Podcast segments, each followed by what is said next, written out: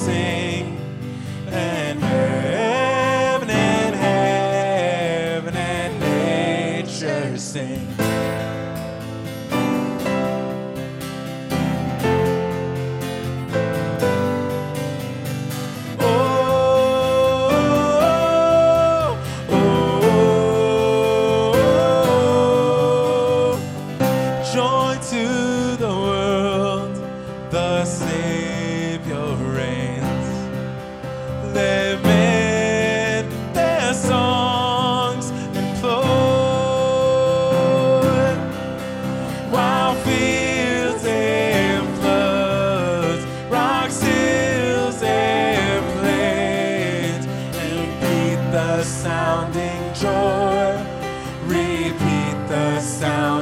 sounding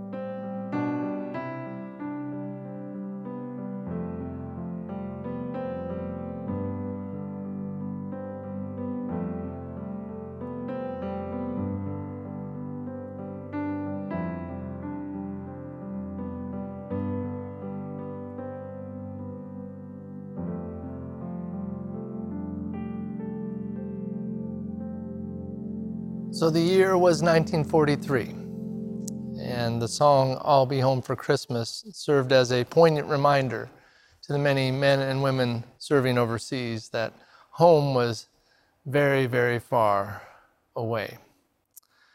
And it was then in that season on the, the battleship North Carolina that uh, their chaplain had an idea. He knew that the crew was feeling homesick, and because they knew they were going to be deployed uh, throughout the holidays, and he could feel that coming from them, and he wanted to do something to make a difference. And so he went to every service crew member and asked them for $5 for the ones that, that had children, so $5 for each child, and he asked for their addresses. And he took that information and that money and he sent it to Macy's department store and communicated with them, asking if they could take that money and buy toys for those children and get them mailed to those addresses in time for Christmas, because a lot of the crew uh, was from the New York City area. And so he asked if Macy's could accomplish that for them. Now, that was a big thing to ask. It was a Herculean task, all those people, all those names, but Macy's, to their credit, was able to do it. I mean, rem- remember, this is way before Amazon. Jeff Bezos would not be born for 20 years. And so they were able to, one by one, go through and collect these gifts and make that happen. And so that in itself was a bit of a Christmas miracle. So uh, Christmas Eve that year came around. And there on the ship, on the North Carolina, on the battleship, they always would have a party. You know, skits, games, really good food, something to get their mind off of where they were, what was going on, to remind them a bit of the holidays. And so they had done that. All the festivities throughout the night had been terrific. And the chaplain then came to the stage afterwards and said, We have one more surprise for you. It's a, it's a film we want you to watch. Now, the crew was pretty much just expecting that it would be the typical fare they get from Hollywood that they would see on board every now and then. But then the film reels clicked on, the lights turned up, and they saw something that surprised them. They saw images of their own spouse or their own sons and daughters opening the presents they had sent for them. They could hear the voices of their spouse saying, Honey, we miss you. We love you. Please come home. They could hear the sounds of their children as they're opening those presents, and their children would shout with voices of glee for these amazing new presents that they had received. If you can imagine that scene there in the hull of a ship that spans some two and a half football fields in length, that darkness with the black and white footage of that newsreel grainy images that we've seen from that era. It created maybe a longing almost too deep to express, a homesickness that uh, was beyond description, but it was also for them a surprise too joyous for them to ever, ever lose sight of. And in that moment, all those rugged sailors could do was watch and laugh and weep. They weren't home for Christmas, but Christmas had come home to them. In a profound way, that's what we celebrate at Christmas. The birth of Jesus serves as this beautiful and fragile reminder that although mankind could not make our way out of our own flaws, could not overcome our own weakness enough to somehow make our way to God. And because of that, God would instead give his own Son to make a way for man. We wouldn't get home for Christmas, but through Jesus, Christmas came home to us. That's what Jesus did. See, just like you, we're all made of the same stuff. You know, in life we have good intentions with bad execution, and sometimes we have bad intentions and good execution on those. All of us are bearers of the image of God, all of us experiencing that perfect image tarnished. We couldn't be good enough. No amount of success or ability or good deeds or selfless acts could overcome our human condition, the problem of sin.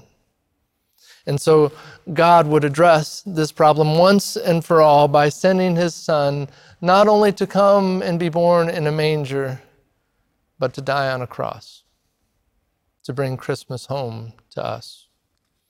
As the book of John says, For God so loved the world that he gave his one and only Son, that whoever believes in him shall not perish, but have eternal life. For God did not send his Son into the world to condemn the world, but to save the world through him.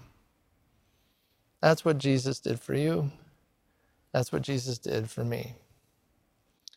Jesus longs to have a relationship with us, and he gave everything to make that possible. To bridge this gap of sin that stands between God and man. In Jesus, then, Christmas comes home. The question for us, because of that, is this Will Jesus have a home in me, in my life?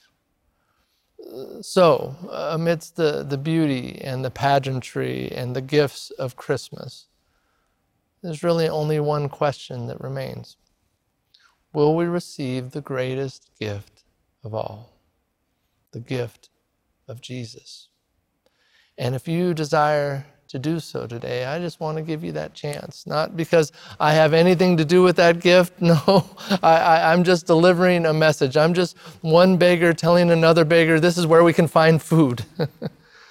but today, you can come into relationship with Jesus, or you can come back into relationship with Jesus. It's possible in this moment. Because with a simple prayer, that relationship can begin because we will never fully understand what it is to come home for Christmas until Christ has been allowed to come home in us. Can I pray with you? Let's pray together. Dear Jesus, today I want to come home for Christmas, and I realize that my true home is found in you. Jesus, would you forgive me of all my sins? Come into my life and fill me with your Holy Spirit.